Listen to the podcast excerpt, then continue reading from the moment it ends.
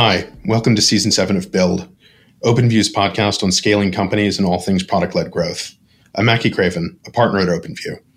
As a VC firm, we invest in business software companies at the expansion stage and help them grow into large and enduring businesses. For those of you who are new to Build, each season is dedicated to a specific theme. This season, we're coming back to a topic we become increasingly passionate about product led growth. A product led growth strategy equates to putting product at the center of customer acquisition, conversion, and expansion. As we look at the most successful software companies, whether in the public markets, in or outside of our private portfolio, we see an increasing number of the most successful businesses being driven by this strategy. We're confident that future generations of leading software companies will go to market through product led growth. We have a lineup of leaders from incredible PLG companies. You'll hear about the design principles they've used to build their products and businesses, advice they would give to their younger selves, and some pretty fun and surprising facts along the way. Now, on with the show. For Wade Foster, co founder and CEO of Zapier, the customer always comes first. On this episode, we chat about what their early customers looked like, how collecting data, even when they didn't have the manpower to analyze it, helped them over the long run, and how they've managed to get to scale while maintaining such a capital efficient growth trajectory. Wade, thank you so much for taking the time to join us here on Build. For those of our listeners who aren't familiar with Zapier, could you just tell folks a little bit about what you do? Yeah, sure. Zapier helps you connect all the tools you might use inside your business. It's most commonly used to help, you know, small businesses help scale their business, help it be more efficient by connecting things like MailChimp and Salesforce and QuickBooks and PayPal and Slack and Trello and all these tools that you have together. You know, I think we support 1500 apps a day. So if you're using something, odds are we probably support it and you can connect and automate all sorts of, you know, business workflows you might have it's incredible and it's incredible for me to see what you've built. I think it's oh it's seven years since we first spoke. It was a former life when i was at bessemer and had the opportunity to start working with you then and you know learn a lot about how and why you decided to tackle this problem and build this company. But i think everyone would love to hear a little bit about just that yeah, you know, at the time, my day job, I was working at this company, Veterans United, in marketing automation. And so we were using Marketo to run all of our marketing automation tools. And I was struggling a little bit with the API. I'm not a particularly great engineer myself. And so having a little problems there. And then in the evenings, I was doing a lot of freelancing, just, you know, trying to make a buck on the internet type of things and you know using a lot of tools you know that were common at the time wordpress mailchimp wufoo stuff like that and one of the things my co founder Bryan and I noticed was if you would go to the forums of all these services, you would see people asking for integrations for all variety of tools. And these threads in the forums would be pretty lengthy and oftentimes pretty old, you know, months, years old. And that kind of gave us a hint that, like, wow, people really want to be able to connect tools. They want to get their toolkit to work better together. And also, the companies behind these products weren't really prioritizing integration because of how old these threads were. And so, Bryan kind of had this insight where he's like, you know, I bet if we built something that made it really easy to sort of plug in an app and make it automatically work with all the other apps that are already on the platform. So, kind of have this trigger action model going on, that it could be pretty useful. And so that's where we started was based on these little forum posts we saw scattered across, you know, I don't know, a dozen different tools on the internet. When I first came across uh, really early version, you know, the product, what it struck me, and I think this is, you know, certainly not novel in 2019, but you know, that many years ago, looking at the pendulum swinging from you know software suites to individual best of breed SaaS, and the lack of easy interoperability, let alone the ability to lay over logic mm-hmm. right? And improve people's working lives, you know, jumped off the page. And it's incredible what you've been able to achieve so far. I mean, as you think about those design principles, right? For not necessarily the product, which we'll get to, but for the business as a whole, right? The things that you believe in and guide you as you build. What are those, right? What are those key tenets? I think the most important thing is your customer. It's who you serve. That has to be at the forefront of any business because that's the lifeblood of what your business is. And so we made that a sort of core tenet from the very get go. I don't know, the first dozen or so customers we had, I handheld, you know, set them up with their first zaps and got them running on the platform. When we started hiring, we made all hands support a core tenet of what we did. So everyone in the company spent time doing customer service. You know, just making sure that everyone in the company has that appreciation of who you're serving is so so important. You know i think in silicon valley we can get it turned upside down at times where we sort of you know focus on your investors or the ecosystem or your peers as who you're trying to please. We've never sort of lost sight on who it is that we're here for yeah, it makes total sense. And it's really impressive that you've built, right, that all hand support from day one in the early days into the culture and into the operations. How have you seen ways in which maybe across the organization and types of roles that, you know, might not typically either be on the front lines with customers or be interacting with customers in that helpful way really affect the business, right? Sure. I mean, you think of your ops roles like your accountants or your recruiters, folks like that, not typically, you know, on the front lines working with customers, but I think even those roles can benefit from it. You know, your recruiters understand who the customers are, what makes the business tick. And so now when they're trying to bring talent into the org, they can actually speak to real examples of what it's like to work here. They can speak to real things that are going on inside of the company because they've actually experienced it, they've lived it. And so having that perspective of who your customers are, I think can be beneficial no matter what your role is. You might think you're sort of divorced from the customer or not as close to the customer, but the reality is, again, we're all here for a reason. It's to serve that customer. And so it's important for you to understand how your role connects to what, you know, the customer needs. And who were those early customers that you were serving and that you were creating value for initially? What did they look like? What were their challenges? Yeah, a lot of them were, you know, small businesses. They were pretty technically forward companies that were using tools like Shopify to run their business. You think about, you know, those sort of solopreneurs or entrepreneurs who are like, oh, I could probably sell some t-shirts on Shopify. Like, okay, I'll spin that up. Or I can make a site on WordPress and sell like an online course. Those sort of early sort of internet entrepreneurs who are trying to figure out how do I patch some of these tools together to sell a, you know, maybe a physical good or maybe a digital good or something like that were some of our earliest customers because while they weren't engineers, they were sort of technically forward thinkers and able to sort of adopt these early SaaS companies' products and use them off the shelf. And then they needed ways to connect them together. And so Zapier was an obvious extension of that. That's great.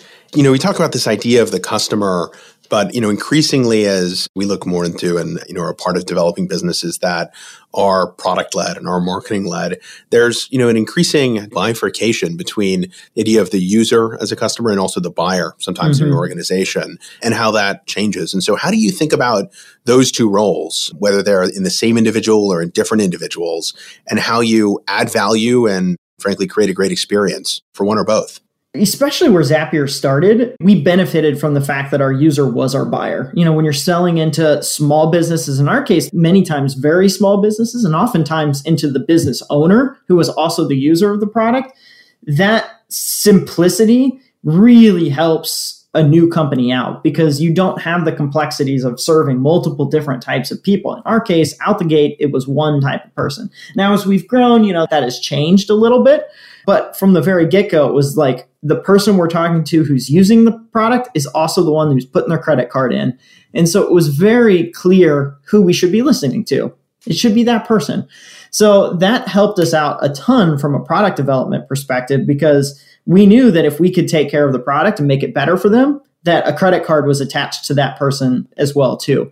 So I think that simplicity was really really easy. You know, as you grow and you serve bigger and bigger businesses, it gets a little more tricky. You start to see usage sort of snowball across a couple different people and things like that. It gets sort of integrated into key workflows and then all of a sudden you got to figure out okay, where do I put the monetization clip? And then when that happens, hopefully your product has become so useful that whoever the buyer is, the end users are able to make an effective case to them. It's like, hey, we got to upgrade to this tool because if we don't, these key business workflows are going to fail.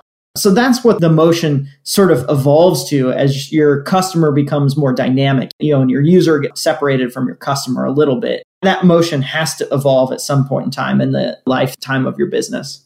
You make a really good point, right? Which is sort of this delicate balance between obviously providing value well before you capture it and making sure in this case right that the workflows or that the product itself is embedded and in some sense right it's just a part of the way that that business works before necessarily looking to capture some of that value. How do you find the balance and how have you found the balance over time of where to start entering those conversations, whether directly or within the product to put up opportunities that are perhaps, you know, paid opportunities?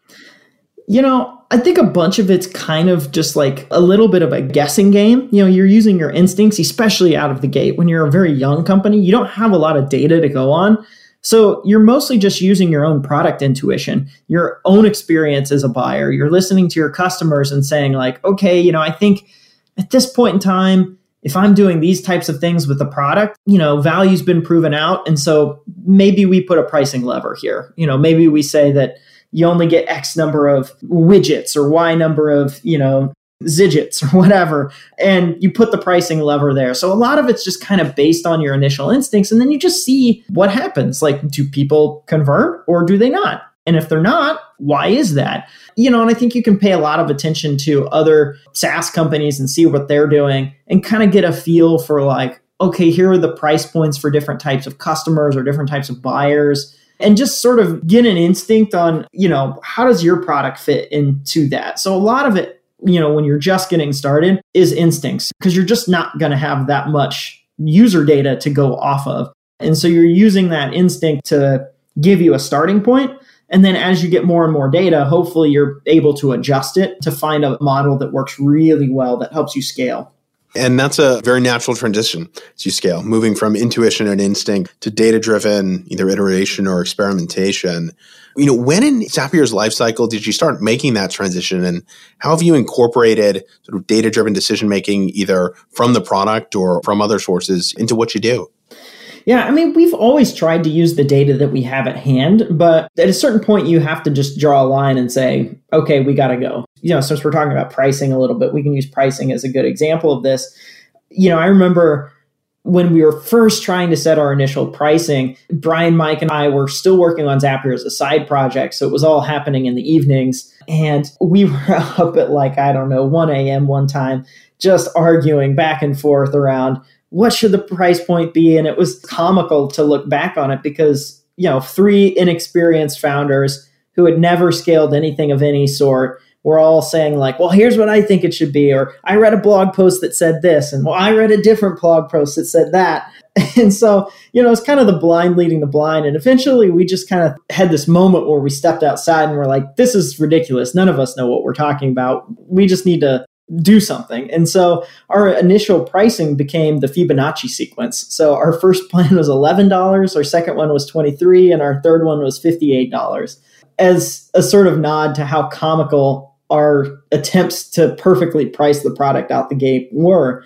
And that lived as the initial pricing for the product for I think maybe the first, you know, 9 months or so until we had like some initial, you know, usage metrics and subscription data to go off of and then we sort of tweaked it from there. So it took us you know maybe nine months before we had enough data to make our first pricing adjustment. You know we made pricing adjustments every year every other year since then to try and just improve upon how we you know deliver value to our customers and then how we sort of get paid accordingly for that value that's a great point and a memorable story. I have to ask, which one of you put the Fibonacci sequence on the table? I actually have no clue, which just goes to show like how comical the argument was at the time. Like we just didn't know. It just speaks to our sort of nerd backgrounds as well to like do something like the Fibonacci sequence the pricing. No one would ever say like, well, it should be 11, 23, and 58. Like that's just so atypical of what you would normally do. But that's where we started and it worked out for us. It did. And one of the other things that you know I observed in the early days working out really well was almost this combinatorial opportunity to tell the story and to tell value, mm-hmm. right? Given just the nature of the product and bringing different sort of other products together, initially pairwise and then in multi-step. Mm-hmm. It'd be great to learn a little bit of how you came to that sort of opportunity realization and how you leaned into it over time. Yeah, I think the thing we realized pretty early on was that it was going to be pretty hard for us, and it still is hard for us to talk about just what is Zapier. What's the one sentence thing about what this tool is? And it's like, well, it's this thing that connects apps, helps you be more productive, it automates stuff for you. But as a listener to that pitch, you're kind of like, yeah, but I still don't actually know what it is. And so the best way we always could tell the story was to say, well, what's a use case? It's like, well, I use MailChimp and Wufoo. It's like, okay, well, if you have a Wufoo form on your site, when someone fills out the form, you might want to add their contact information into your email marketing so you could, you know, send newsletters to them or something like that. And you go, oh, okay, yeah, I definitely would like to use something like that. So the use case was always the value piece. It wasn't the service itself, the platform itself. It was what's the uses for it.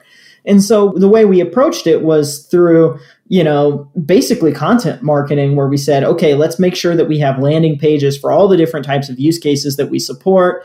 And then as we get more and more customers using those use cases, let's make case studies and write blog posts and things like that that further sort of go into that use case specific thing so that when people are searching for use cases in Google, our sort of pages are coming up on the site. So it was really approach saying like, you know, most people aren't going to discover this product through our homepage. They're going to come in through use case pages.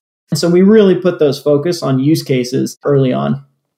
It makes a huge amount of sense when you've got you know, something that's a core platform, but the value to each individual user or organization, you know, may be fundamentally different, leading with what they care about versus totally. maybe leading with a theory. It rings true. One thing that, you know, many may not know is how efficiently you've built this business.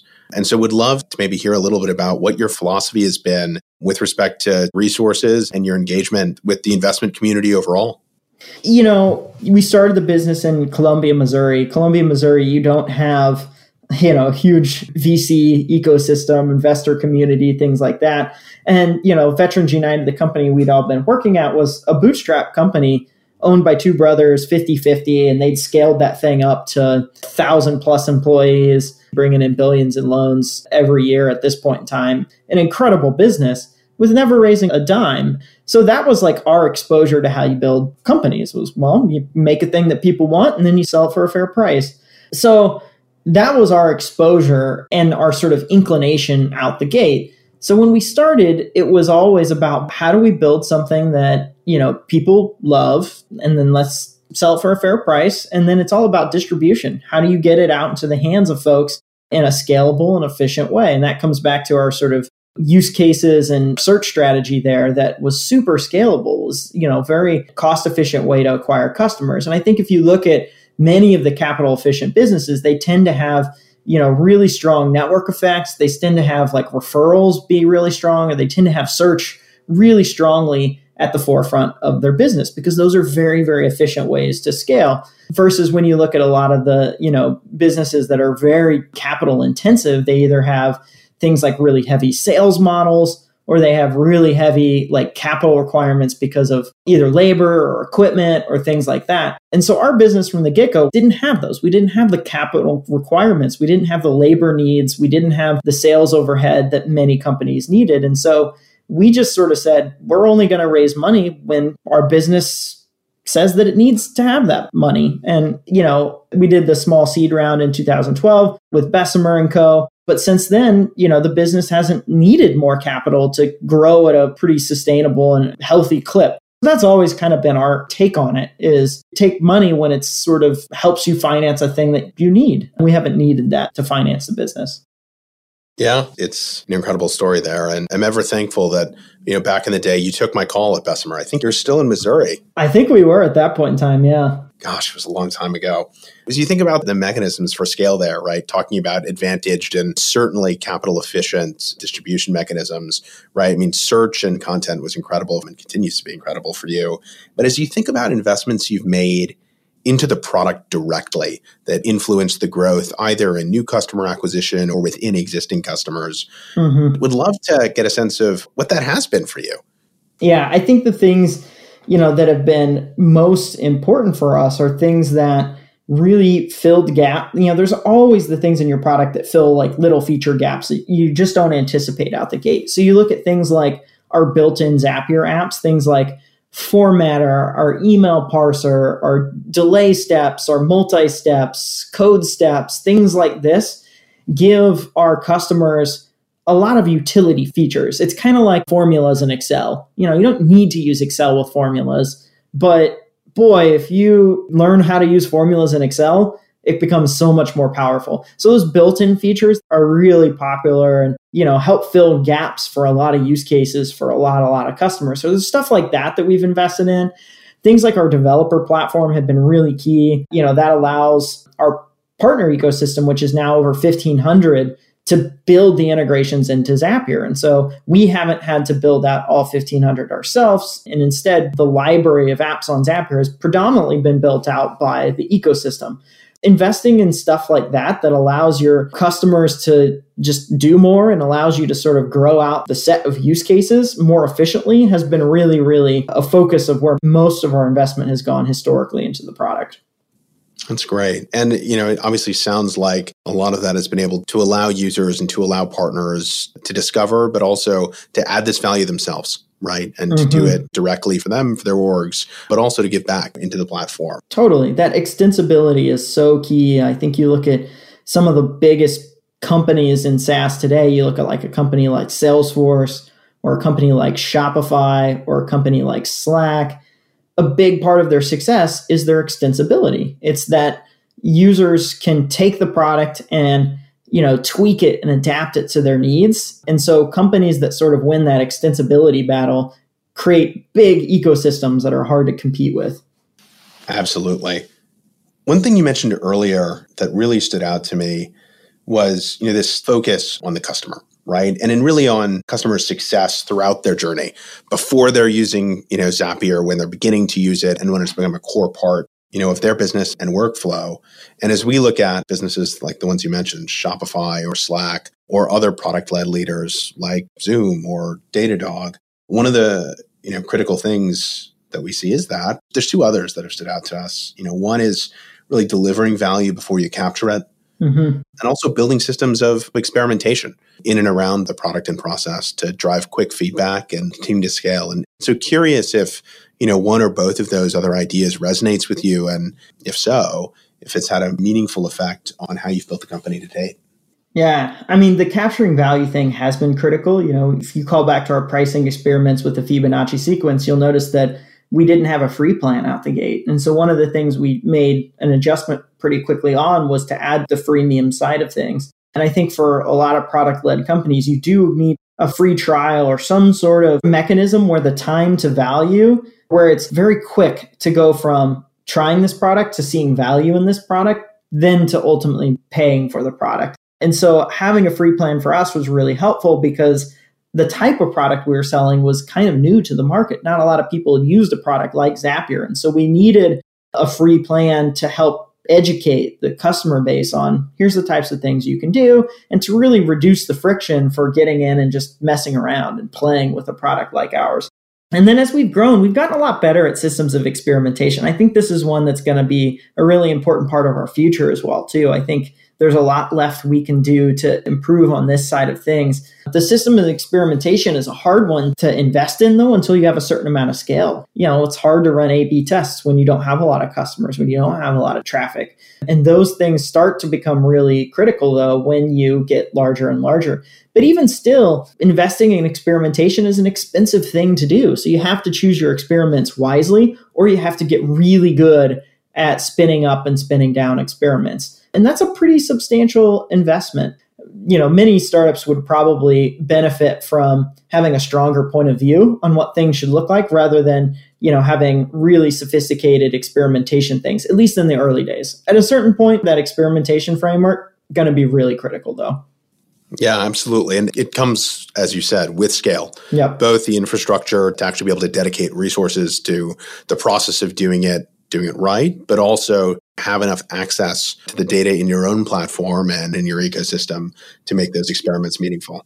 Yeah. And I think one of the things that we did that was pretty smart early on was we tried to make sure that we had events on tons of little things that were happening in our product so that we were tracking a lot of those different elements even though we couldn't properly analyze them yet, we were still collecting a lot of that data. So when we started to make investments in our experimentation frameworks, you know, we're bringing in data scientists and analysts. They were able to utilize historical data. They didn't have to, you know, set up event tracking and say, okay, well, from here on out, we're going to start measuring. They were able to look into the past. So I think if you're going to do one thing early on, I think it's logging. Just get really good at logging.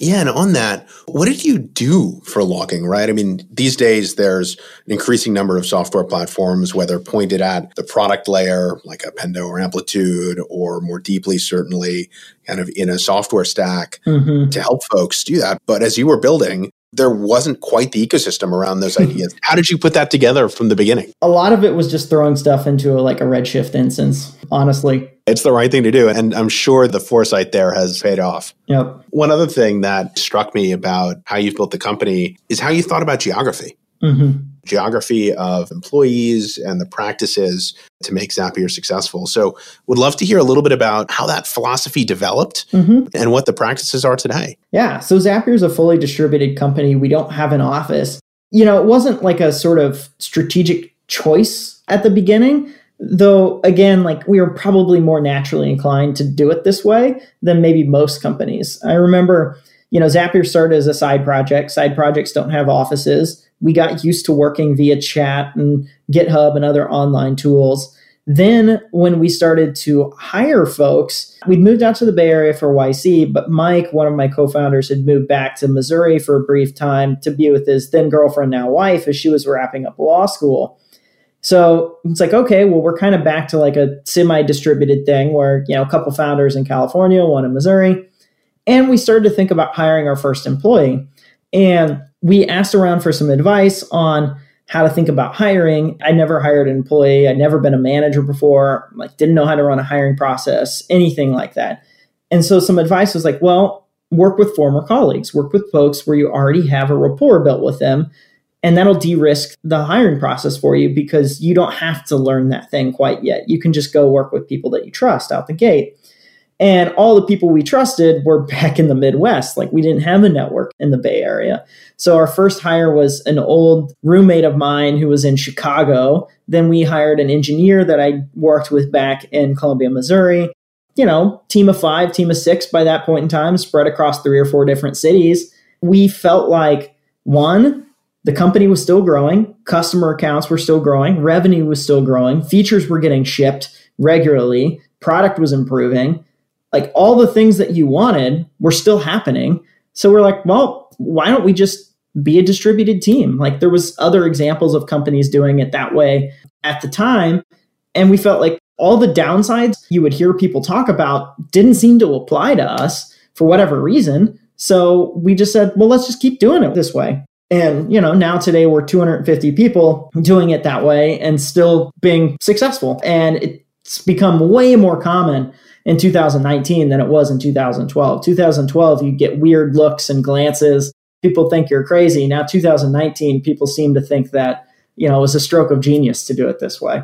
But in our situation, it was just sort of a product of our circumstances. Yeah. And obviously, there's, you know, a lot more technology and tooling, including Zapier, mm-hmm. to help make remote teams more natural and easier to run, even for those who don't have experience working in that way, which is great to see.